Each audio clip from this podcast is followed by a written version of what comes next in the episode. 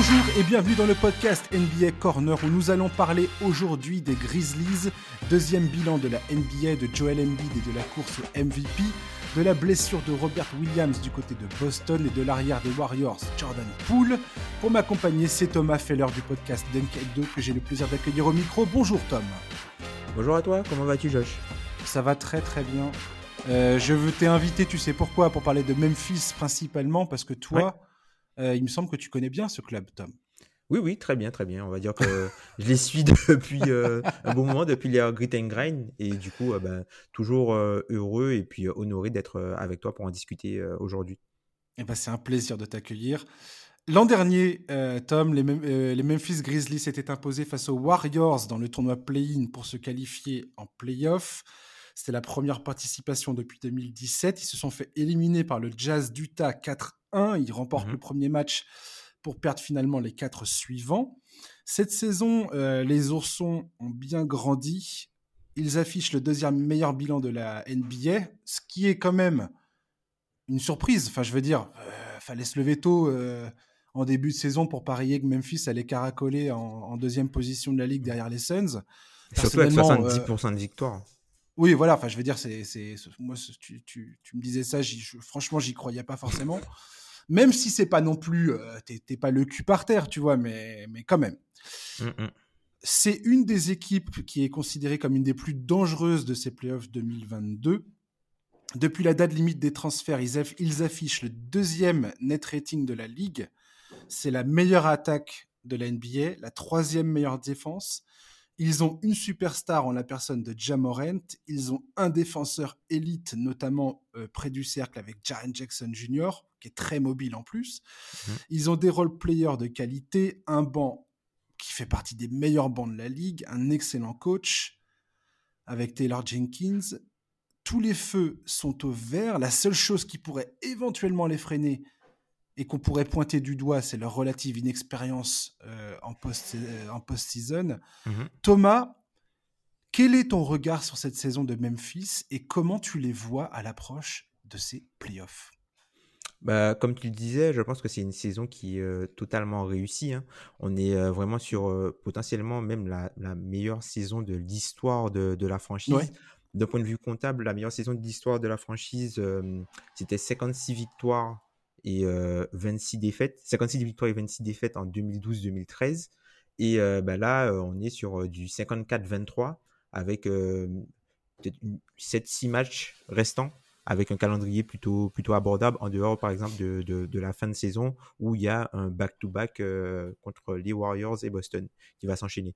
Donc, globalement, c'est l'une des meilleures saisons de l'histoire de la franchise. Et en fait, quelque chose pour, quelques stats pour illustrer ça tu as pas mal de records de saison, en fait, de records de franchise sur une saison qui ont été battus. Mmh. Alors qu'on n'a même, pas encore terminé la saison. Tu as par exemple Steven Adams qui bat le record de rebond offensif avec 340. C'est, que, c'est le seul joueur qui s'appelle pas Zach Randolph hein, dans, dans, le top 5. Ouais, on, va en, on va en reparler de ça d'ailleurs, des rebonds offensifs, parce que c'est, une donnée c'est la marque de capitale de, ce de, de, ce club en fait.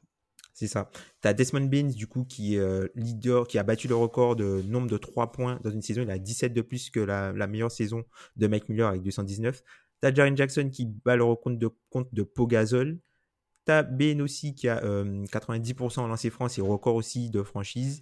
Et tu as Jamorant avec le record en points par match, en usage et en PER. Donc tu as, les, gros. PER, c'est Player Efficiency Rating, c'est le. C'est ça. Ça permet de l'indice d'efficacité d'un joueur. Voilà, l'indice d'efficacité et de production entre guillemets sur la production euh, d'un joueur. Donc du coup, euh, tu as toutes ces toutes ces grands marqueurs entre guillemets qui te montrent que ben voilà, les, tu as les joueurs majeurs entre guillemets qui font le, succès euh, aujourd'hui de ce qui est Memphis cette saison, qui ont tous des performances qui sont historiques à l'échelle de la franchise. Complètement. Et je trouve, enfin, j'ai lu pas mal de, forcément j'ai lu pas mal d'articles sur, le, sur, les, sur les Grizzlies. J'en ai mmh. notamment lu un, la de The Athletic, qui parlait un petit peu de, bah, de du présent et de l'avenir de, de, Memphis, mmh euh, de leur capacité financière euh, ou non à signer un grand nom. Mais moi j'ai envie de te dire, euh, Tom, et j'aimerais avoir ton sentiment là-dessus, quand je vois Jamorant aujourd'hui dans cette équipe, Jaren Jackson Jr., déjà tu as deux gars, pour moi c'est clairement les deux piliers de cet effectif. Mmh Et là, tu as cette espèce d'éclosion incroyable de Desmond Bain. Mmh. Est-ce que, est-ce que, est-ce que les, les Grizzlies, là, ils n'ont pas leur trio d'avenir pour les, pour les cinq Enfin, je veux dire, tu construis clairement autour de ces trois gars-là, quoi, aujourd'hui? Oui, je pense que oui, oui, tu peux construire autour de ces trois gars-là, mais il manque quand même euh, le, fameux zélier, entre guillemets, le fameux zélier mmh. ball handler, euh, qui, euh, bah, le joueur que tu vas retrouver dans toutes les équipes modernes, qui est capable du coup de mettre de la pression au, niveau, au niveau de l'aile et qui est aussi capable d'être une force des deux côtés du terrain sans, sans être forcément. Voilà. ça, hyper, hyper gourmand. Quand tu as Jamorant, Jackson et Bell, ça veut dire qu'il y a un des, un des trois qui doit partir. Quoi. Si tu veux signer un, ailier de, de qui, a vraiment un statut dans, au sein de la ligue, tu pourras pas, tu pourras jamais avoir quatre mecs comme ça pas, pas niveau de, qualité, quoi. pas forcément. Je pense que c'est quelque chose que, qui peut trouver. D'ailleurs, la franchise a beaucoup essayé de, trouver ce type de joueur-là euh, sur les dernières années. Il y a eu des tentatives qui ont été faites avec, par exemple, Justice Winslow. Il y a eu des tentatives qui ont été faites aussi avec, euh, avec Zaire Williams cette année à la draft, qui est euh, potentiellement un joueur très long, capable de, de manier le ballon d'avoir un petit shoot, de créer son propre shoot. Donc, c'est un peu dans, dans cette histoire-là, dans ce, dans, dans, ce mode-là, entre guillemets, dans ce moule-là. Mais c'est vrai qu'il y a le, le, En fait, ce serait euh, le joueur qui est euh, Dylan Brooks en plus grand, un aussi bon défenseur et un meilleur attaquant. D'accord. c'est beaucoup demandé. C'est beaucoup demandé. Voilà, on est sur du, on est sur du Jalen Brown ou des joueurs comme ça en fait. Ouais, ouais, ouais, mais Jalen Brown, tu, tu te rends bien compte que c'est un mec qui est ultra fort. C'est un All-Star, oui. C'est un All-Star. voilà, ouais. Donc, euh, je veux dire, c'est quand même assez compliqué de trouver un gars comme ça, quoi. Oui, clairement. clairement. Avant de, de, de, plonger un peu plus en avant sur la saison de, de Jamorant, notamment, je voulais parler de ça avec toi. Mm-hmm. Euh, je voulais savoir, Jamorant a manqué 21 matchs cette saison. Les Grizzlies ont remporté 19 victoires mm-hmm. pour deux défaites pendant son, son absence. Qu'est-ce que tu fais de cette stat-là qui est beaucoup discutée, notamment parce qu'il y a un moment où Jamorent, on discutait de lui en se disant est-ce qu'on le met dans la conversation du MVP euh, Pour certains, c'était sûr et certain qu'il fallait qu'il y soit. Pour d'autres, mmh justement, avaient tendance à ressortir cette stat que beaucoup de journalistes, d'insiders des Grizzlies disent attention, c'est quand même à prendre avec des pincettes et il faut contextualiser et expliquer. Toi, euh, comment tu, Comment tu vois justement ces, les, excellents résultats du club malgré l'absence de Jamorent euh, sur le terrain? Alors, plusieurs choses. Tu as, eu plusieurs absences de Jamorant. Tu as eu la première absence de Jamorant où euh, euh, il se blesse à Thanksgiving pour le match face à Atlanta. Et du mmh coup, tu as la première absence où, à l'époque, même si c'est la pire défense de la NBA, avec un bilan de 10 victoires entre guillemets et 11 défaites. Donc l'équipe est tout juste à l'équilibre et Jamorin se blesse. Et ce qui se passe, c'est que en début de saison, c'est vrai que j'avais oublié cet épisode. Et oui, on en avait, on en avait discuté. ouais, ça, semble, tellement loin. Mais c'est clair, c'est clair. Merci de, de, de, nous rappeler ce truc-là. C'est clair. Je me souviens que j'en avais parlé dans le podcast de ce truc. C'est ça. Vas-y, continue, pardon. et du coup, euh, ce qui s'est passé, c'est que Jamorant euh, a été, entre guillemets, euh, Jamorant a été remplacé dans le 5 majeur par Ty Jones. Et, il y a Isaiah Williams qui s'est blessé, qui jouait pas mal de minutes, et qui a été remplacé, du coup, lui, par l'arrivée de Dylan Brooks et une, augmentée, une augmentation pendant des minutes pour D'Anthony Melton, Kyle Anderson. Donc, ce qui s'est passé, c'est que la défense de Memphis est passée de la pire de la NBA à l'une des meilleures tout simplement en euh, se séparant entre guillemets des joueurs négatifs. Donc du coup, ça a permis de, de maintenir Memphis à flot en ayant une défense, une attaque moins forte, mais une, mmh. défense beaucoup plus forte. Et là, tu as la deuxième période entre guillemets euh, d'absence euh, de Jamorant. Mais là, faut, il y a aussi, il faut prendre en compte la notion de, de, non seulement le supporting cast est très fort et c'est l'une des choses qui a été sous-estimée par rapport à cette équipe de Memphis et c'est l'un des c'est l'une des raisons du, du succès puisqu'en fait chaque joueur a son rôle dans l'effectif et il suffit que tu en as un qui joue pas entre guillemets sa partition pour euh, enrayer l'équilibre de toute l'équipe. Mais par rapport à, à, à, il faut aussi voir contre quelles équipes et qu'est-ce qu'il y avait en face des quelles équipes Memphis a affronté et qu'est-ce qu'il y avait en face de Memphis quand Jamorant n'était pas là.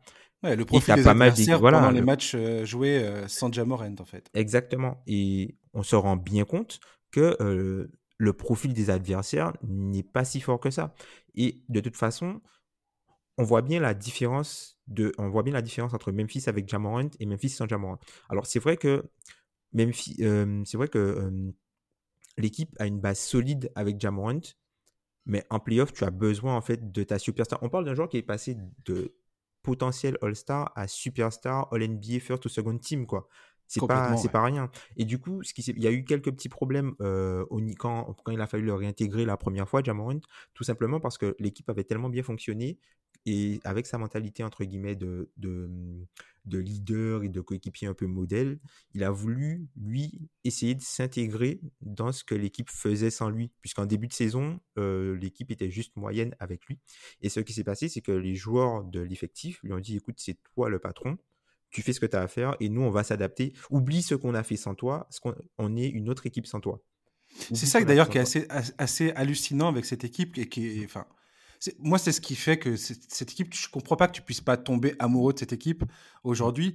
On sent bien que dans, le, dans, le, dans, le, dans ce groupe, il y a une espèce de, de je sais pas, de, de, joie de vivre. Oui, de camaraderie. Euh, de camaraderie, de, de, de, respect. Puis en même temps, il y a, on voit qu'il y a de la discipline. Ils veulent bien faire. Ils sont concentrés.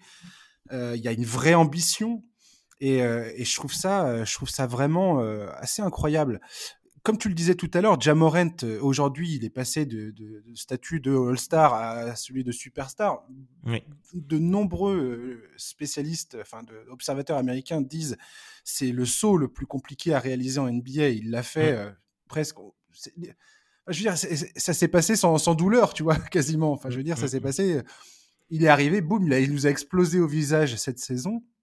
Et ça paraît tout à fait normal et personne ne remet ça en question. Quoi. Mmh.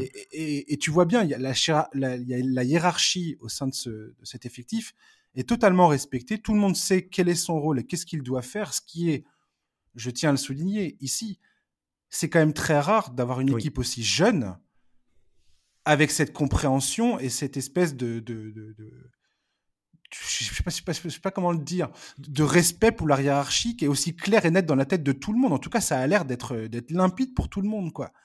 Oui. Et euh, entre Jamorant qui est le, la star euh, incontestée et mmh derrière tu as ces deux gars qui sont Jaren Jackson Jr. et Desmond Bain parce que pareil, la montée en puissance de Desmond Bain est incroyable. Est, incroyable et explique aussi les excellents résultats de ce club, notamment quand Jamorant n'est pas là. Parce que comme mm. tu dis, oui, la qualité des adversaires est peut-être moindre, mais sans Desmond Bain qui te pète des scores pas possibles, c'est, mm. ils n'ont pas non plus ces résultats-là, parce qu'il faut quand même aller les battre, les clubs, en face. clairement. Je veux dire, c'est pas rien. Et puis, tu as ce banc, ce banc qui est aujourd'hui sixième, je crois, en scoring de la NBA. Mmh. de, tous les bancs hein, de, la ligue. Euh, le second unit des Grizzlies, c'est le premier en interception, premier en contre, euh, en passe décisive et au rebond. Mmh. Tyus Jones, t'en parlais. de ballon perdu. voilà, Tyus Jones, t'en parlais tout à l'heure. C'est un des mecs qui ne perd jamais la balle, c'est-à-dire que c'est un meneur remplaçant où tu peux lui filer la balle dans les mains, les yeux fermés, tu sais très bien qu'il va garder la balle avec lui, il va pas la perdre. Euh, D'Anthony Melton, moi je trouve que c'est un joueur dont on ne parle pas assez parce que il est, c'est un joueur hyper adroit défensivement, il est hyper solide. Enfin, je veux dire, c'est un, ce sont des joueurs du banc. Euh, ils ont des profils rêvés en fait. Mm, mm. Tu vois ce que je veux dire? Ouais, Et puis derrière, tu as Brandon Clark. Il faut que je parle de Brandon Clark à chaque fois parce que pareil, ce joueur-là. je veux dire, cette équipe du premier, de la superstar qui est Jamorant jusqu'au au, neuvième, voire dixième homme, mais il n'y a rien acheté quasiment. Quoi. Mais d'ailleurs, Taylor, Jenkins, il a une euh, rotation à 10. Et limite, on se demande même est-ce que, par exemple, euh, certains joueurs ne jouent pas assez? Mais euh, le problème, c'est que, par exemple, D'Anthony Melton, on peut se demander est-ce qu'il ne joue pas est-ce qu'il joue pas euh, Est-ce que son temps de jeu est bon Est-ce qu'il devrait pas jouer plus? Mais le problème, c'est qu'il qu'il joue plus, c'est qu'il faut euh, se séparer. Il faut que Desmond Bain joue, joue moins. Il faut que peut-être que Kyle Anderson joue moins. Que voilà, c'est tout ce, casse-tête là. Et Mais on n'a pas, pas l'impression que c'est un problème en même temps. Non, non, je pense pas que ce soit un problème pour l'instant, tout simplement parce que euh, aujourd'hui, il y a aucun, il y a aucun problème contractuel dans l'équipe. C'est-à-dire que la majorité des joueurs sont sous contrat rookie et les mmh éléments essentiels sont sous contrat en dehors de peut-être euh, Tyus Jones et Kyle Anderson qui eux sont plus la entre guillemets la, la caution vétéran même s'ils ont des rôles euh, très très bien définis et, là où tous les autres joueurs, en fait, ils, ils connaissent rien d'autre. En fait, ils sont sous contrat rookie, sont sous contrat rookie. Ils n'ont pas, entre, à part leur stature dans la ligue, ils n'ont pas d'échéance contractuelle. Donc, je pense aussi que ça permet d'instaurer aussi le climat de, camaraderie, le fait qu'il n'y ait pas forcément d'argent euh, dans la télévision, mmh. puisque par exemple, Jared Jackson qui a été re-signé, Jack qui va certainement signer. Euh, sa sollicitation au max bientôt. Donc euh, voilà, il n'y a pas, de, y a pas de, problématique comme ça. Après, comme tu dis, il y a quelque chose qui est intéressant avec, avec le banc, c'est le niveau de guard play, notamment de Tage Jones. Donc, comme tu l'as, tu l'as dit, Tage Jones, c'est un joueur qui perd, c'est un joueur très sûr, qui perd très peu de ballons et qui est leader. Je crois qu'il mène la ligue depuis. Ans. depuis trois ans. Depuis trois ans, il est voilà, leader à la turnover ratio. C'est n'importe quoi. le gars, c'est. c'est, Donc, du coup, tu as le tu as le calme en fait de Tyus Jones par exemple avec la seconde unit et qui va euh, coïncider aussi avec euh, le côté disrupteur de, joueurs comme euh, D'Anthony Melton et Kyle mmh Anderson qui sont des joueurs qui sont très productifs dans tout ce qui est interception et contre et qui permettent aussi de, de dominer entre guillemets la bataille des possessions contre les autres bancs NBA où tu as généralement des joueurs qui sont pas qui sont pas très sûrs entre guillemets. C'est une des stratégies d'ailleurs de Jenkins de cette, cette de, des possessions. Exact. C'est à dessein qu'ils font ça. Mm. Et puis comme tu l'as et comme tu l'as dit, euh, le Brandon Clark, bah, lui, il bénéficie totalement en fait du niveau de guard play de, de Tyus Jones, puisque Tyus Jones, un peu à la manière de Jamorant, c'est un joueur qui, euh, quand il pénètre, euh, enfin du moins quand il rentre dans, dans la raquette, il peut en un pas changer un flotteur où il est totalement létal en un, un, lob pour Brandon Clark. Mmh. Tout à fait. Non, puis euh, tu parlais tout à l'heure des, rebonds offensifs, j'aimerais qu'on en parle maintenant.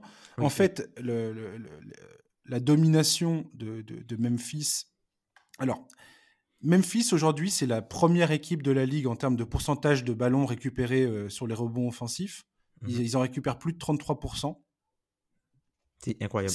c'est n'importe quoi. Ce qui est de loin le, meilleur score de la ligue, mais c'est surtout le meilleur score depuis euh, l'équipe 2015-2016 euh, du Thunder d'Oklahoma. Mm. Euh, à l'époque où il y avait, il y avait Adams, Steven Adams qui, était là, qui était déjà là. Et si tu regardes aujourd'hui comment ça fonctionne aux Grizzlies, c'est que, et ça explique aussi beaucoup de choses, enfin leur, leur, solidité, on va dire malgré parfois le fait qu'ils puissent avoir des matchs où ils sont pas euh, d'une adresse folle. Oui. C'est qu'ils, même s'ils ratent des tirs, ils vont récupérer les ballons, en fait. Et ça fait toujours plus de possession, et ça leur permet de, et ça leur permet de, de, de, bah, d'appuyer, euh, d'appuyer sur, euh, sur les défenses adverses, quoi. Et, et sans pour autant sacrifier ce qui est le risque souvent, parce que c'est souvent pointé du doigt on se dit tout souvent, ouais, mais si tu joues trop le rebond offensif, tu vas mettre en péril ta, défense en transition sur, les contre-attaques. Mm. Et finalement, eux arrivent plutôt bien, enfin, ont réussi à trouver un équilibre plutôt sain par rapport à ça. Euh, le fait que c'est bah, qu'ils soient jeunes, euh, ultra physiques, ultra rapides, ça joue aussi. Hein, euh. et je parlais tout, tout à l'heure de leur discipline notamment sur le repli défensif. Enfin, il y a une stratégie qui est mise en place pour, euh, pour justement jouer sur les deux tableaux, à la fois le rebond offensif et à la fois le, repli. Euh, elle, elle, elle, est épatante, cette équipe, à ce niveau-là. Et, et, je pense qu'aujourd'hui, il ne faut pas sous-estimer cette qualité-là, justement, cette qualité du rebond offensif à l'approche des playoffs, parce que je pense qu'ils vont faire souffrir énormément d'équipes avec mmh. cette qualité. Après, oui, comme tu le dis, euh, après Memphis ne joue pas le rebond euh, offensif n'importe comment. Euh, non, c'est ce que, ce que je dis, c'est organisé tout ça. Dis, voilà. Ah non seulement c'est organisé, mais en fait, ce qui fait que l'équipe va prendre énormément de rebonds offensifs, c'est que comme en fait Jamorant, il a la capacité du coup à faire rentrer les équipes rapidement en, rotation, puisque personne n'arrive à rester en face de lui. Tout bah, du coup, il y a une désorganisation de l'équipe adverse au niveau du rebond, et en fait, quand le shoot part, l'équipe est déjà en rotation. Et Steven Adams est déjà placé. Et en fait, c'est même pas toute l'équipe de Memphis qui joue le rebond offensif, c'est juste Steven Adams qui est totalement énorme dans, ce, dans, ce, dans cet exercice, puisque par exemple, il domine la ligue avec 340 rebonds offensifs pris depuis le début de la, saison. Le deuxième, c'est Mitchell Robinson, il en a 290, il en a 50 de moins. Il en a 50 mmh. de moins. Et le troisième, c'est qu'une Capella, il en a presque 90 de moins. Donc c'est vraiment que Steven Adams, il est très bien placé et puis c'est bah, pas, du rebond offensif, voilà. c'est pas du rebond offensif tu vois des, des euh, il, il capte pas forcément à deux mains il y a beaucoup de, de volleyage ou des choses comme ça quoi. Ouais complètement. Non mais c'est c'est une des qualités de cette équipe qui euh, quand je me suis penché statistiquement sur les chiffres franchement j'étais j'étais halluciné quoi. Mmh. halluciné. C'est et je pense vraiment que euh, en playoff, ça va être une donnée euh, capitale dans le. Et c'est ce qu'ils n'avaient pas l'an dernier, euh, parce qu'ils n'avaient pas Steven Adams l'an dernier dans, dans, dans Après, il y, avait Valanciunas, mais c'était dans un autre style. Valanciunas, c'était plutôt les rebonds pour lui-même, mais entre guillemets, il, il, prenait des rebonds défensifs, il prenait des rebonds offensifs, mais les rebonds offensifs, c'était simplement sur des, des shoots ratés ses propres shoots qu'il ratait, qu'il remettait dans le panier. Là où mmh. Steven Adams, il va plus euh, récupérer des rebonds euh, sur des, des, shoots que d'autres joueurs ont pris. Mais après, cette force du, du, du, rebond offensif, pour moi, ça peut quand même rester une question en playoff, puisque comme on l'a dit, le rebond offensif aujourd'hui euh, à Memphis, c'est essentiellement le travail de Steven Adams. Du moins, c'est lui qui fait que l'équipe est exceptionnelle dans ce niveau-là. Et il peut y avoir deux choses qui, peut, qui pourront limiter son nombre de minutes en playoff.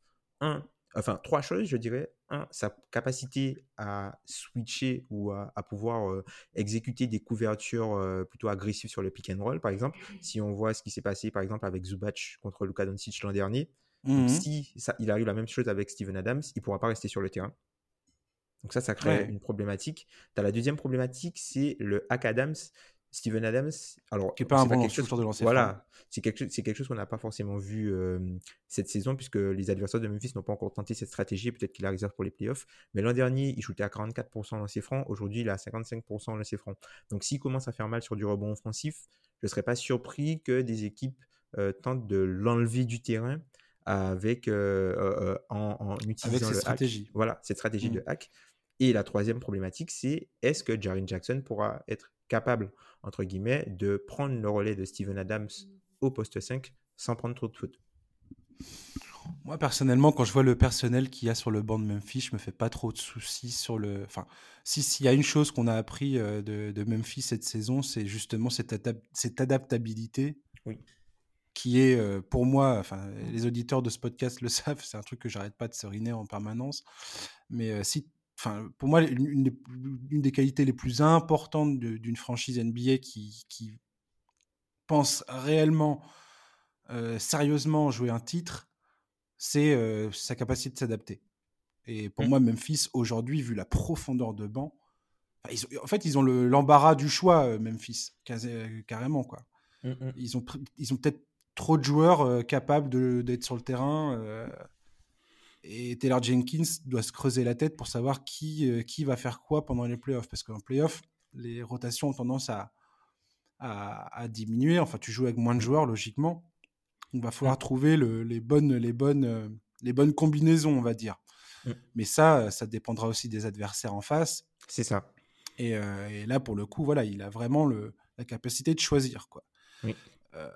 la grande question que je vois beaucoup concernant Memphis, c'est est-ce qu'ils vont être capables d'être aussi efficaces quand le jeu, parce qu'aujourd'hui ils jouent à un rythme plutôt, euh, plutôt soutenu. Mmh euh, et la question c'est ah oui mais en playoff le, le jeu ralentit, c'est beaucoup plus du, du jeu demi-terrain. Est-ce que les Grizzlies vont être capables d'être efficaces, de se montrer efficaces sur ce jeu en demi-terrain? Et j'ai vu notamment un article très intéressant d'un journaliste qui dit, euh, alors voilà, je, je, lis ça partout. Euh, effectivement, il a raison, on, voit ça un peu partout. Mmh et lui, il dit, mais en fait, à quel moment, enfin, pour moi, pour lui, la, vraie question, c'est est-ce que euh, les, les, adversaires de, de, de, Memphis en playoff peuvent vont, vont, vont, poser assez de problèmes à Memphis pour que cette question se pose en fait. Mmh Parce que pour l'instant, Memphis, on, attend de voir une équipe qui, on attend de voir une équipe qui arrive à vraiment leur poser des problèmes à ce niveau-là, pour, pour, pour que ça devienne un problème. Je veux dire, le jeu en demi-terrain devienne un, vrai, un vrai problème. Mm. Donc, euh, en fait, c'est ça qui, pour moi, qui va être euh, extrêmement fascinant à suivre concernant cette équipe, c'est euh, à quel point, justement, leur, leur, jeunesse, leur inexpérience va jouer un rôle dans leur capacité à trouver des solutions sur le jeu en demi-terrain dans les playoffs. Quoi. Quand ils vont mmh. commencer à, tomber sur des adversaires qui vont vraiment les, embêter, quoi. Oui, c'est vrai que, Memphis, par exemple, on, les a vus bien en difficulté, notamment défensivement, face à Boston lors du, fameux match contre, contre les Celtics ou les mmh Celtics qui ont l'une des meilleures défenses de la NBA depuis le All-Star Break et depuis la, la trade deadline. Du coup, on les a vus en difficulté sur demi-terrain, mais le personnel qu'à Boston, il y a très peu de l'équipe en NBA qui a le même personnel que Boston. On peut peut-être citer des équipes comme, comme Miami et peut-être même Dallas, entre guillemets, dans, en termes de personnel défensif qui peuvent switcher et bloquer, entre guillemets, sur le porteur de balle qui peuvent, entre guillemets, rentrer dans, dans, cette catégorie-là. après, c'est qu'il faut savoir que il y, a, y, a, pas mal l'adage du, du, coup que le jeu ralentit, entre guillemets, en playoff. Mais la problématique avec ralentir Memphis, c'est comment C'est-à-dire que Memphis, c'est-à-dire que c'est une équipe qui a, entre guillemets, magnifié l'art de lancer des transitions et qui nourrit, qui, qui euh, entre guillemets, nourrit ces transitions par des ballons volés, des contres et des relances rapides après un panier. Complètement. Et, ça, c'est quelque chose que tu ça, c'est quelque chose sur lequel tu n'as pas d'effet. Même si tu es replacé en transition, Jamoran, s'il prend 5 euh, secondes pour euh, traverser le terrain et servir un joueur en trailer, bah, que tu sois revenu ou pas, il va quand même remonter le terrain en 5 secondes et servir le joueur en trailer. Donc, il y a des choses sur, les, sur lesquelles tu ne pourras pas, entre guillemets, à Memphis, de générer, euh, Memphis de générer. Tu ne pourras pas les empêcher de faire ce qu'ils ont envie de faire, en fait. Voilà. Il y a autre chose aussi qui peut entrer euh, en ligne de compte. Tu parlais de la, de la profondeur et de la densité. Aujourd'hui, euh, enfin, du moins cette saison, il n'y a que deux joueurs qui sont au-dessus de 30 minutes par match. C'est Jamorant et Desmond Bean. Ça veut dire que tous les autres, ils sont frais et à chaque fois, en fait, qu'il y a des, des runs, le, en fait, le niveau le niveau d'intensité qui est mis par chaque joueur sur le terrain est toujours au maximum. C'est une équipe qui ne se fait pas battre par manque d'effort. Le niveau est toujours au maximum, tout simplement parce que les joueurs ils savent qu'ils n'ont pas beaucoup de minutes à jouer. Donc les minutes qu'ils jouent, ils les jouent à fond.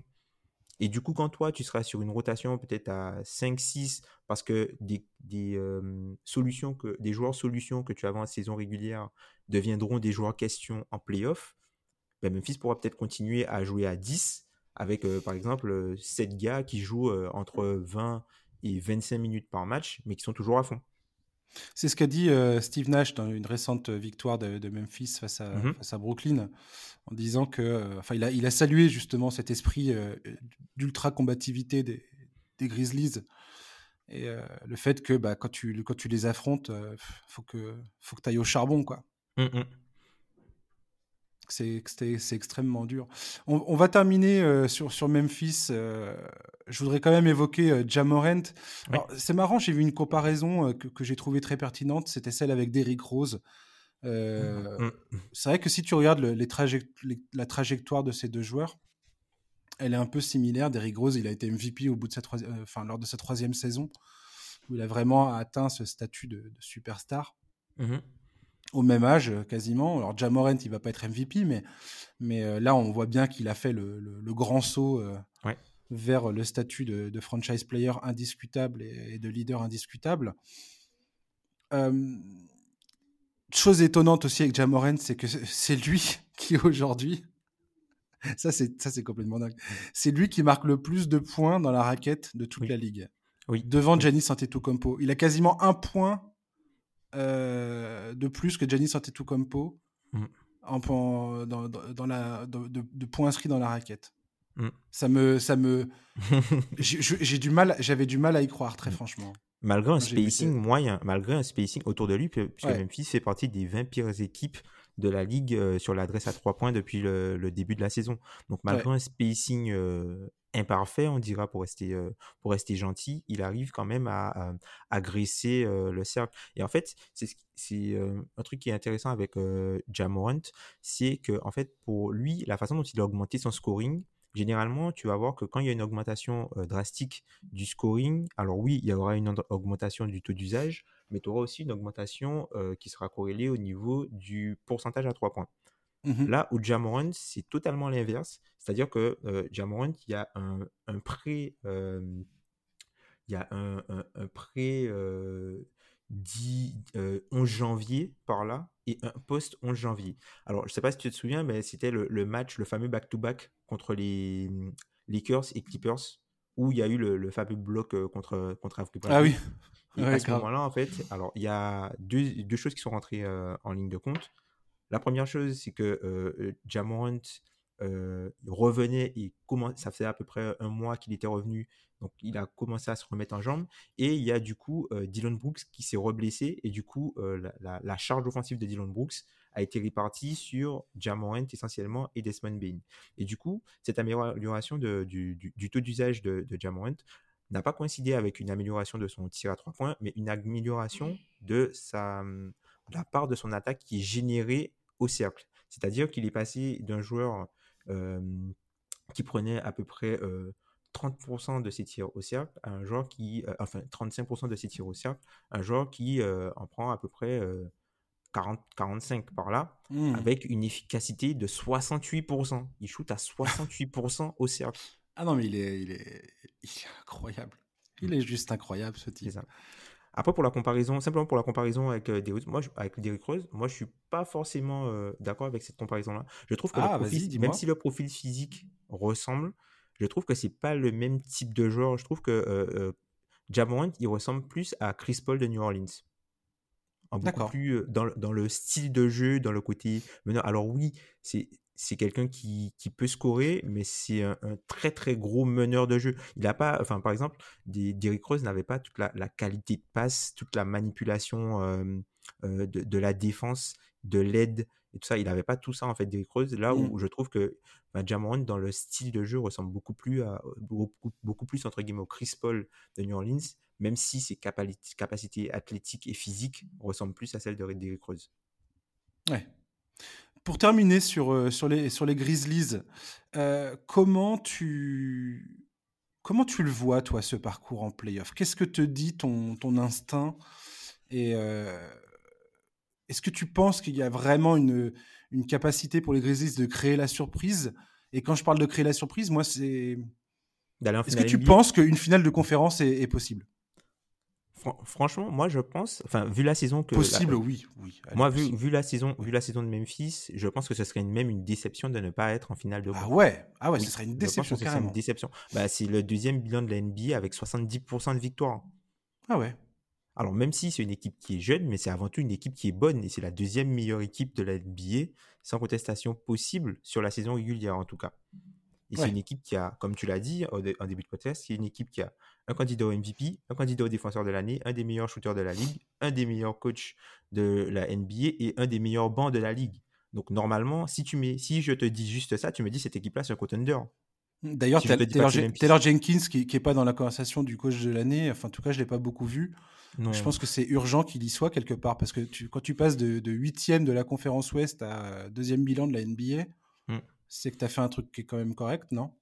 Oui, mais après, je pense qu'il y, y, a Monty Williams. Je pense que Monty, Monty Williams, il est trop dessus. Les, Suns, ils sont à 80% de victoire. Hein. C'est n'importe quoi. Ouais. C'est n'importe quoi. Je pense que, mais je pense qu'il sera dans les dans les bulletins, mais qu'il sera pas, il sera pas élu. Monty Williams, il est trop, il est trop loin. Et puis je pense que le fait que Monty Williams ne l'ait pas eu euh, l'an dernier va jouer aussi sur le fait qu'il l'ait euh, cette année, même si ça devrait pas. Et, je pense qu'il n'a pas besoin de ça. Euh, ça marche, ça marche tellement souvent comme ça la NBA. Mmh mmh tu sais les prix par compensation parce que l'année d'avant t'as merdé quoi. Ah merde. Ah mince. Ça ou comme des gars qui se retrouvent au Star parce qu'ils ont fait une grosse fin de saison et qu'ils avaient été au Star euh, l'année auparavant. Non, non, c'est sûr que le premier tour, je vois même pas comment, qui va aller les embêter, les Grizzlies. Bah, faut voir, faut voir le play-in qui sort du play-in, hein, puisque y a aujourd'hui il y a, y a, Minnesota, les Clippers et euh, bah, ils peuvent affronter que Minnesota ou les Clippers pour l'instant, puisque le, le, match pour entre le, le, le, le 9e et le 10e ne concerne, ne concerne que le, le leader de l'NBA, le leader de la conférence.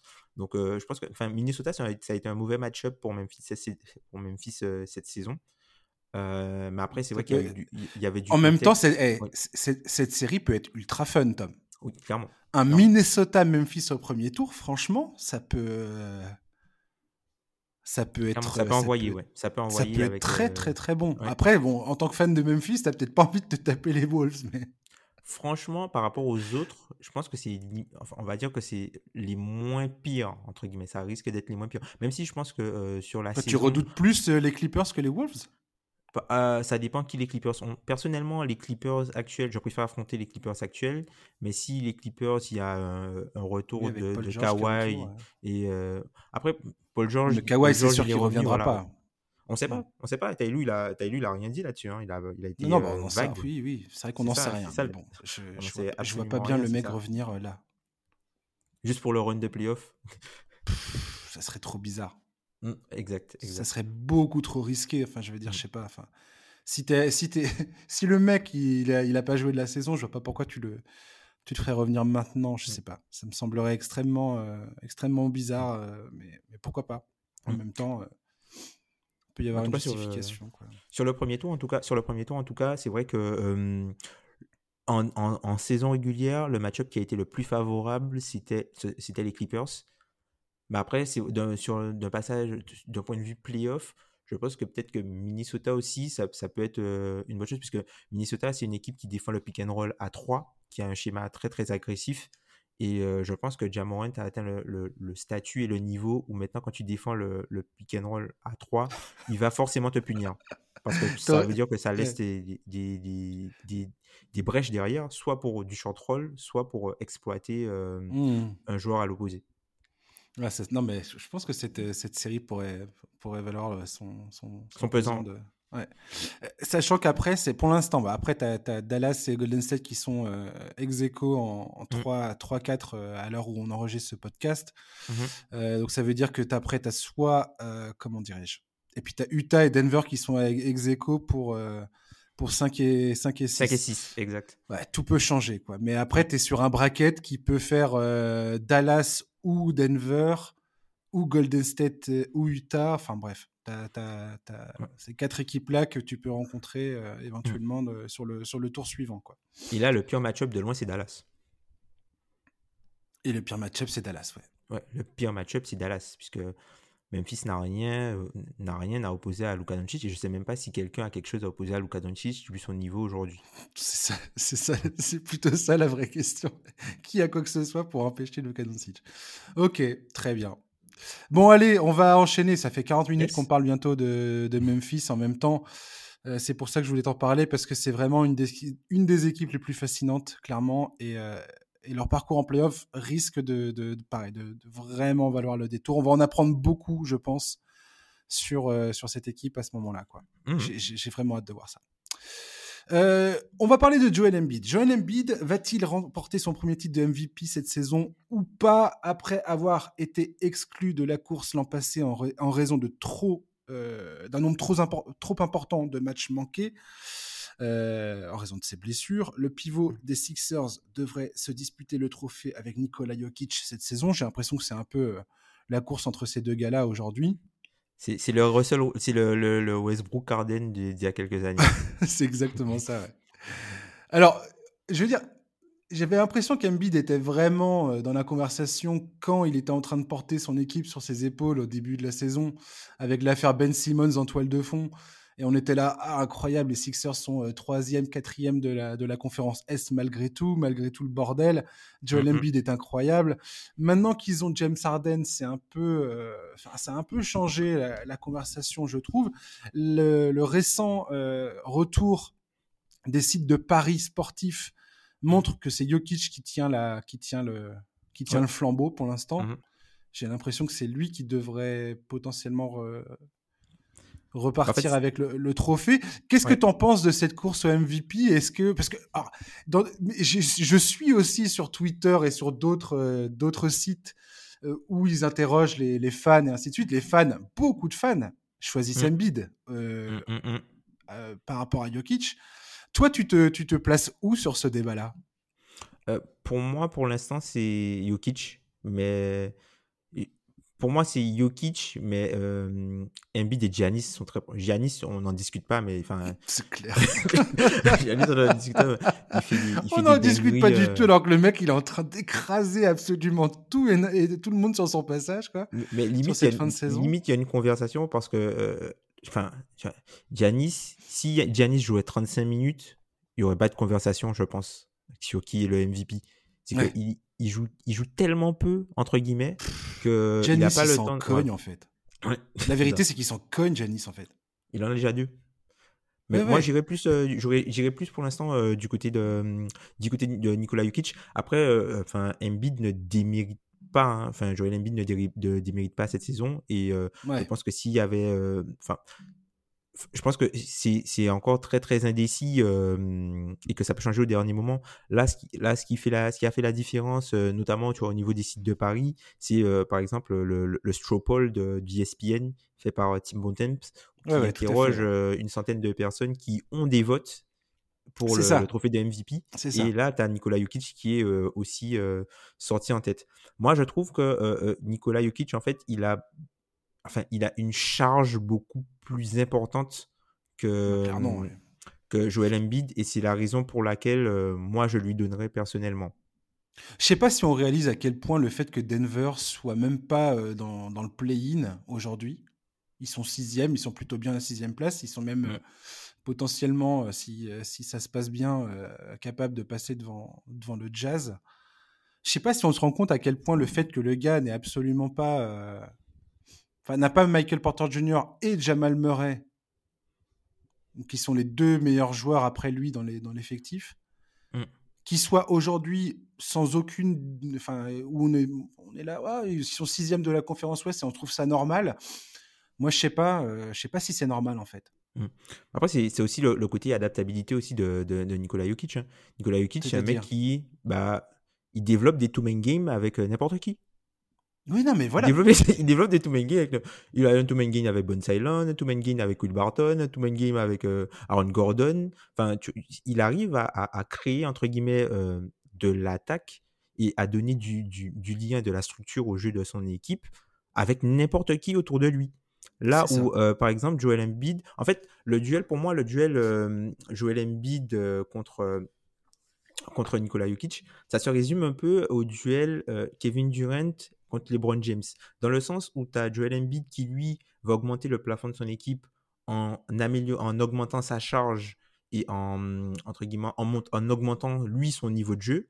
Là où Nikola Jokic va augmenter, euh, entre guillemets, le plafond de son équipe en facilitant les choses pour ses coéquipiers et en les mettant dans les meilleures dispositions possibles, tout mmh. en ayant un niveau de production important. C'est ce que j'allais dire, tout en étant capable de peser euh, de façon absolument incroyable sur le mm. résultat des matchs. Quoi. Tu vois, par exemple, on parle, on parle souvent de, de, conditioning pour les deux. Je trouve que leur condition physique cette saison, elle est, elle est incroyable. Nicolas Jokic, incroyable. Nicolas Jokic et Joel Embiid, les deux sont incroyables physiquement hein, cette saison. Moi, c'est simple, Tom. Quelqu'un qui me parle de, de Nicolas Jokic aujourd'hui et qui me dit Ah, le mec n'a aucune condition physique, la, la conversation est terminée, tu vois. Je, m'en vais, je m'en vais tout de suite. Je ne continue plus la conversation. Mm. Si tu dis ça, ça veut dire que tu, bah, c'est, c'est, une, une, grave erreur que tu, dont tu n'as pas conscience, quoi. Tu vois, mm. c'est que tu, c'est, que tu comprends pas comment, comment, comment, comment le corps et la physiologie et la biologie fonctionnent, quoi. c'est impossible que Jokic fasse ce qu'il fait sur un terrain de basket aujourd'hui si le gars n'a pas une condition physique qui est élite. ouais, clairement, clairement. Même si. Qui est euh, absolument élite. Mmh. Euh, effectivement, moi, quand je vois les, Nuggets, à quel point ça, tout s'écroule quand Jokic n'est pas sur le terrain, ça me mmh. fait peur pour Jokic parce que je me dis que ça fait quand même bientôt deux ans, enfin un an et demi, comme ça, moins, que le gars, on, il tire sur la corde à tout bout de champ. Et j'espère que quand Jamal Murray et Michael Porter Jr. vont revenir, apparemment, ça, ça devient compliqué de, de, les voir revenir cette saison, malheureusement pour Denver. Euh, mais j'ai peur que euh, le prochain sur le, à l'infirmerie, ça soit, ça soit lui, quoi, que son corps à un moment dise bah stop, moi je peux plus. Euh, Embiid, faut rappeler quand même que le gars au début de sa carrière, tout le monde disait il va être blessé tout le temps, on n'est mmh pas mmh sûr qu'il va, qu'il va avoir une carrière tout simplement. Et franchement, effectivement, son changement de, bah, d'hygiène de vie, qui, met ça beaucoup quand tu, quand tu l'entends parler, quand tu l'entends parler, il met ça beaucoup sur la, la naissance de son fils et, le fait qu'il a, qu'il a, bah, qu'il a pris la mesure de l'importance de ce, de ce truc-là, quoi. Que ton hygiène mmh. de vie détermine euh, ta santé. Mmh. Je sais pas, effectivement, enfin, je l'ai déjà dit dans ce podcast, je serais scandalisé par aucun des trois qui gagnerait le titre de MVP. Jokic, mm. Embiid, euh, Antetokounmpo, pour moi, il n'y a, y a, y a, y a, pas de scandale si un des mm. trois, euh, un de ces trois gars-là euh, hérite du trophée. Quoi. Mm. Maintenant, et on va terminer sur Embiid sur cette question. Est-ce que tu penses que la, venue de James Harden ne, ne, met pas en péril justement la candidature de, d'Embiid? Est-ce que tu penses que ça a une influence ou pas, le fait que Harden aujourd'hui soit dans cet effectif et que bah, jusqu'à la fin de saison et que bah, quelque part ça change un peu le regard qu'on porte sur la production de Joel Embiid? Alors, je pense que ça, a, euh, ça a une influence puisque ça change un peu la narrative qui est euh, accolée euh, aux Sixers. Et plus que la narrative, ça change aussi le niveau d'attente que tu as pour ces Sixers-là. Si par exemple, on te dit que Joel Embiid, toute la saison, Joel Embiid emmène les Sixers, entre guillemets, du début de saison, pré-transfert de James Harden à la première position, par exemple, à l'Est, même troisième à l'Est, c'était déjà énorme. Enfin, ça, ça, tu te dis, euh, c'est énorme. Mm. Mais le fait qu'il y ait James Harden qui soit arrivé et que les attentes ont, ont, changé, entre guillemets, tu dis que ben, avec deux gars comme ça, il devrait être inarrêtable et il, devait, il devrait, euh, entre guillemets, euh, être plus haut. Et malheureusement. Alors qu'ils sont sur une série de trois, défaites consécutives. Là. Voilà, c'est assez, assez embêtant ce qui se passe, entre guillemets, à Fidi. De, ils ont bien commencé, donc c'était le, côté James Harden retrouver. Ouvrir le, champagne. voilà. Le, non, non, quelque part, c'est normal qu'ils aient quelques difficultés. Tout ça, voilà. Hmm. Enfin, moi, moi ça m'étonne pas qu'ils galèrent un peu. Hmm.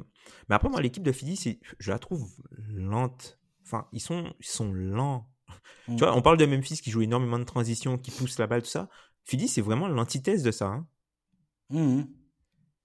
Mais oui, oui complètement, ouais, complètement. Et puis, euh, enfin, cette, cette, histoire de, de, de faute euh, d'Embiid et Harden, ça peut vite de rendre les matchs euh, un peu difficilement regardable. Un peu hard à regarder, ouais. moi, j'adore Joel Embiid, euh, mm. donc il euh, n'y a pas de problème. Tyrese Maxi, c'est mon coup, c'est un de mes énormes coups de cœur de la saison. Mm. MIP potentiel, ouais. Donc, donc voilà, mais Tybull, c'est pareil. J'adore regarder ce, ce mec-là jouer au basket, défendre. Mais, euh, mais je sais pas, je sais pas. Et moi, ce qui m'inquiète plus, c'est euh, bah, en préparant cette émission là, c'est de voir les, les, premiers échos là. De... Il y a un journaliste d'ESPN, je crois, je crois qu'il travaille chez ESPN, qui disait que euh, bah, je sais pas que l'ambiance entre les joueurs et, et, Doug Rivers était pas était pas était pas au top. Ah écoute, hein, il faut, faut bien trouver un coupable. Hein. Là, on a vu Doug Rivers qui dans, dans, la défaite dans la défaite. Accabler James Harden.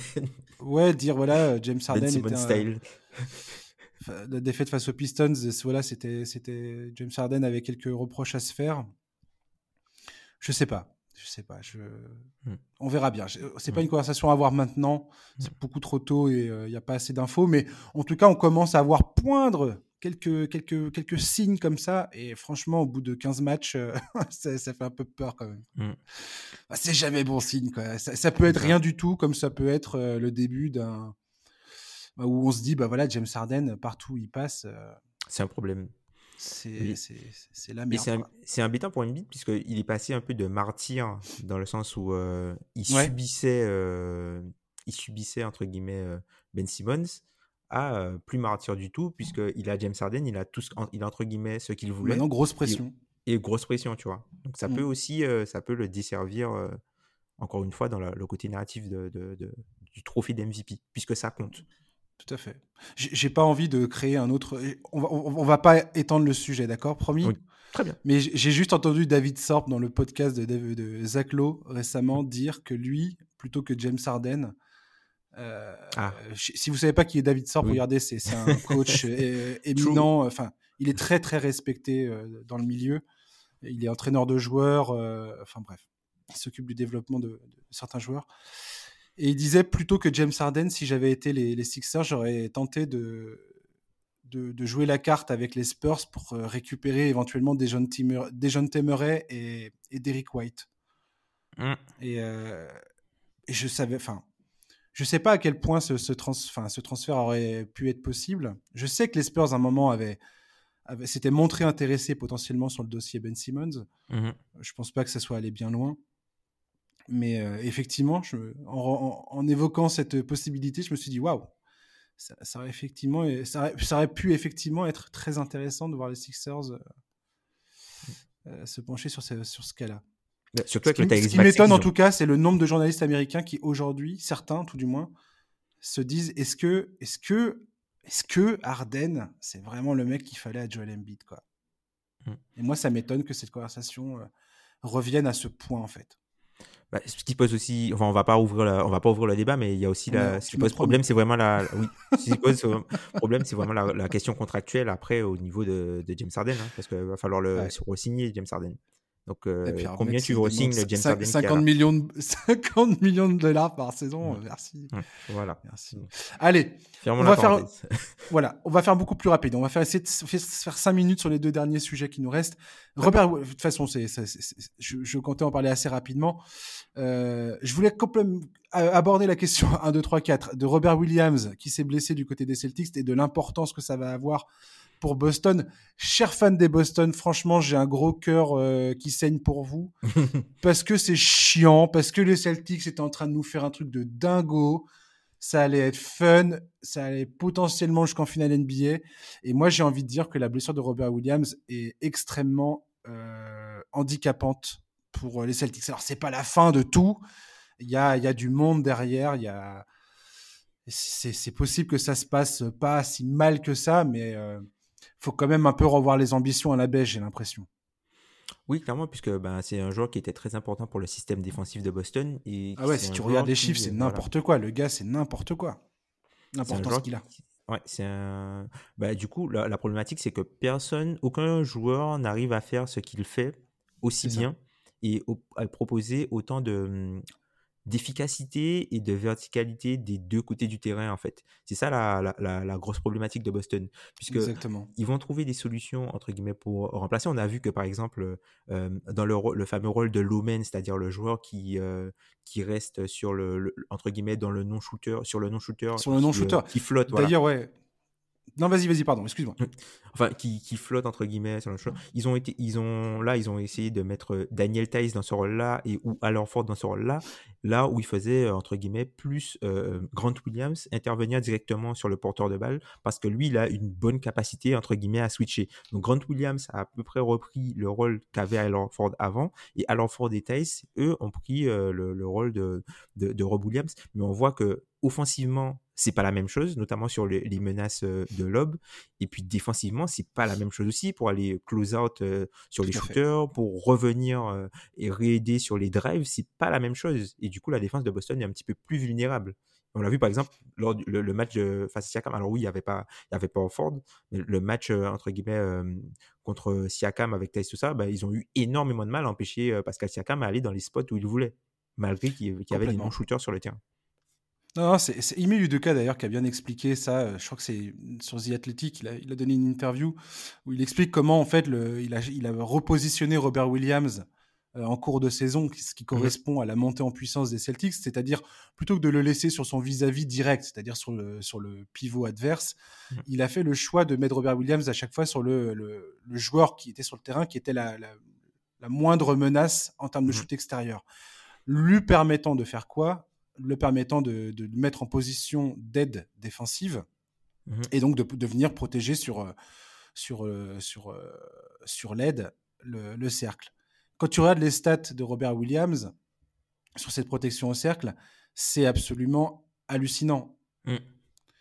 Il est, c'est un des meilleurs défenseurs du cercle de, de, toute la NBA et c'est plutôt, c'est plutôt, il y a plutôt pas, il y a plutôt pas débat quoi. Mm. Et effectivement, aujourd'hui, en termes de pour remplacer ça, euh, c'est quasiment impossible. C'est-à-dire que lui, euh, il, il n'autorise que 50%, 50,7% de shoot convertis à moins de, à moins de quelques mètres du, du, cercle, selon mmh. euh, NBA Advanced Stats. Le deuxième meilleur joueur de l'équipe, c'est Orford avec 55,7. Tice, c'est 60,5. Mmh. Et Grant Williams, c'est 65,7. Mm. Donc autant, autant dire que la, la, différence est, est, colossale en fait en termes de résultats. Oui, clairement. Et autre chose qui aidait énormément les Celtics jusqu'alors, c'est la, la, la, destruction massive que représentait la défense du pick and roll quand tu avais euh, Robert Williams et Marcus Smart qui étaient impliqués ensemble sur la défense du pick and roll. Et quand tu perds ça, tu perds, euh, tu perds, euh, tu perds quelque chose de, de, stratégiquement capital en fait dans tes résultats défensifs. Mmh. Ouais, mais c'est ça. Après, c'est ça. Parce que tu as deux défenseurs élites qui, qui, bah, qui, qui, qui marchaient de, de, main dans la main, et puis bah, maintenant, ça, ça, tu n'as plus cette option-là. Quoi. Euh, plus que, enfin, tout le, euh, bah, quand tu regardes tout l'effectif de Boston euh, est, très bon défensivement, voire élite défensivement. Et c'est justement l'une des raisons pour laquelle je pense que l'équipe a décollé, c'est qu'ils se sont séparés de Dennis Schroeder, ils ont donné ses minutes à un mec qui savait défendre, mmh, mmh. et, et Enes a quitté la rotation, ils ont donné ses minutes à un mec qui défendait. Et ben, résultat des comptes, ben, tu as une équipe qui ne met aucun joueur négatif défensivement sur le terrain et à partir du moment où Boston a commencé à rentrer ses shoots, bah, il battait tout le monde de plus de, plus de 20 points, puisque tu ne peux pas scorer contre eux. Tu peux absolument pas scorer contre eux. Et après, ce qui est important aussi de, savoir par rapport à la, à la, défense avec euh, Williams, c'est qu'en fait, euh, Boston, offensive, euh, défensivement, ils n'ont aucun joueur à cacher. Donc, ils peuvent se permettre de mettre un de leurs meilleurs défenseurs directement sur le porteur, directement sur le moins bon attaquant adverse là où certaines équipes ne peuvent pas se permettre d'avoir en fait ce rôle-là dans l'effectif, tout simplement parce qu'il faut pouvoir cacher leur plus mauvais attaquant qui va se cacher du coup sur la, menace offensive la plus euh, la, moindre moins bonne de l'équipe adverse. Mais après c'est vrai que Rob Williams super énormément de choses et surtout dans la, flexibilité en fait des systèmes. C'est à dire que sur une possession avec Robert Williams tu pouvais faire du switch tu pouvais faire du edge tu pouvais faire du drop tu pouvais tout faire Là où tu vas peut-être être obligé un petit peu plus de choisir les couvertures en fonction des, couvertures préférentielles, pardon, en fonction des joueurs que tu peux mettre sur le terrain. Là où mmh. avec Rob Williams, tu pouvais pas faire ça parce que c'est quelqu'un qui était assez agile pour rester sur le périmètre. C'est quelqu'un qui pouvait aussi faire du, edge and recover et être présent aussi dans la raquette. Là où, tu n'as pas en fait toute cette tout ce dynamisme en fait toute cette, ce cette mobilité, cette, cette mobilité offensive, cette capacité à couvrir, voilà, couvrir des mètres carrés euh, avec une efficacité redoutable. Je tiens à préciser, chers auditeurs, l'autre Williams dont je parlais tout à l'heure, c'est Grant Williams. Hein. Je ne sais pas si je l'ai. Oui, oui, oui, oui, oui. Non, non, c'est juste. Je sais pas d'avoir dit son prénom. Et si je dis Williams, Williams, forcément, ah. on, comprend, on, comprend, on comprend rien de ce que je raconte, tu vois. je voulais juste m'assurer que c'était clair pour tout le monde. Mm. Ouais, ouais, puis l'autre danger aussi que j'ai vu, on va terminer là-dessus pour, euh, pour, pour, Boston, c'est que euh, voilà, ça veut dire que potentiellement, au moins pour le premier tour des playoffs, parce que Rob Williams va probablement revenir pour, euh, au moins, enfin, au plus tôt au second tour des playoffs. Mm. Euh, est-ce qu'il sera capable de faire ce qu'il faisait auparavant euh, Je suis pas sûr, moi. Il va revenir. Tu vois, là, on vient de parler de mobilité. On vient mm-hmm. de parler de mobilité. Bah, c'est justement ça qui risque de pêcher après une opération où on va lui, grosso modo, lui enlever le ménisque. Hein. Mm. c'est pour ça qu'il va revenir dans 4, dans 4 à 6 semaines. Euh, ce qui veut dire que premier tour, tu vas avoir Jason Tatum et euh, Jalen Brown qui vont devoir abattre un, travail défensif beaucoup plus important que s'il était là. Donc, euh, avec un épuisement qui risque d'être différent, une efficacité qui risque de baisser. Mhm. C'est tout un, c'est toute une, réaction en chaîne pour cette équipe qui, qui, bah, qui est embêtante, quoi. Et franchement, j'ai le cœur gros pour les fans de Boston. C'est, ils ont, ils ont vraiment pas de bol, quoi. c'est chaque saison, tu as l'impression qu'il y a un truc, c'est la guine, c'est pas possible, quoi. Je, les plains. Mmh. Ah, malheureusement c'est comme ça. Hein. Enfin, tu ne sais jamais, tu ne sais jamais quand est-ce que ton ton tour viendra en fait. Donc du coup, euh, c'est pour ça que c'est ce qu'on a beaucoup reproché à Danny Henge, c'est-à-dire de, tu ne sais pas quand est-ce que tu seras en position et il faut arrêter de prévoir pour 5, 6, 7 ans. Quand tu as, c'est Davrel Moré d'ailleurs qui dit ça, une année où tu as 15% de chances de remporter le titre, bah, il faut que tu ailles à fond, quitte à ce que tu aies beaucoup moins de chances les années d'après. Oui, mais regarde là, par exemple, Tom. L'exemple de Boston, il, enfin, même si c'est rarissime ce qui s'est passé, cette espèce de retournement de situation, c'est rarissime.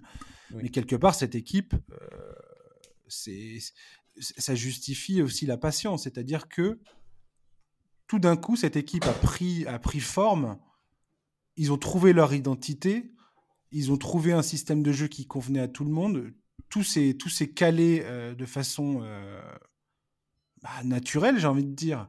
Mmh et c'est une équipe qui reste malgré tout assez jeune pour que, dans, que sur les deux, trois prochaines années, tout du moins,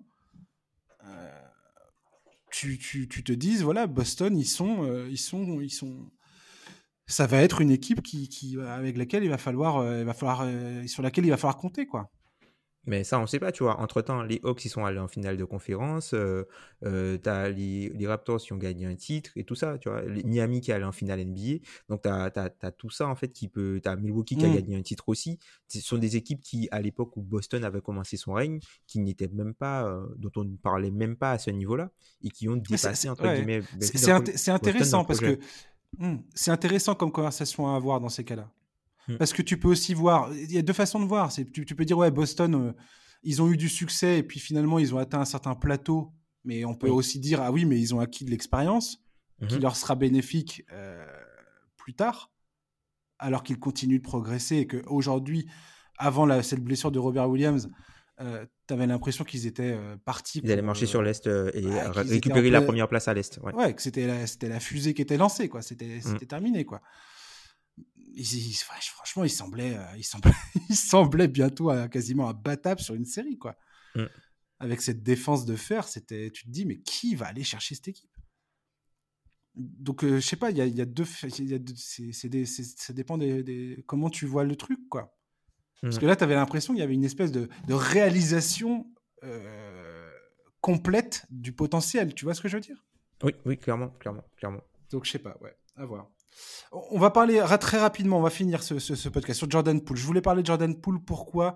Parce que j'en ai déjà parlé au début de la saison de Jordan Poole, parce qu'au début de la saison, il nous avait tous mis, euh, il nous avait tous euh, tapé sur l'épaule en disant Hé les gars, regardez-moi, c'est, je, suis là, j'existe et, et, je suis en train de vous mettre une gifle à tous. Il s'était calmé un petit peu, le revoilà euh, dans ses dingueries totales. Et voilà, je voulais juste refaire un petit clin d'œil, un petit big up à Jordan Poole qui au mois de mars, malgré le fait que les résultats des Warriors soient pas soient pas extraordinaires, voilà, on parle d'un mec qui au tout début de sa carrière, tout le monde se moquait de lui. Le gars était, a été euh, limite euh, à, la frontière entre la G League et la NBA.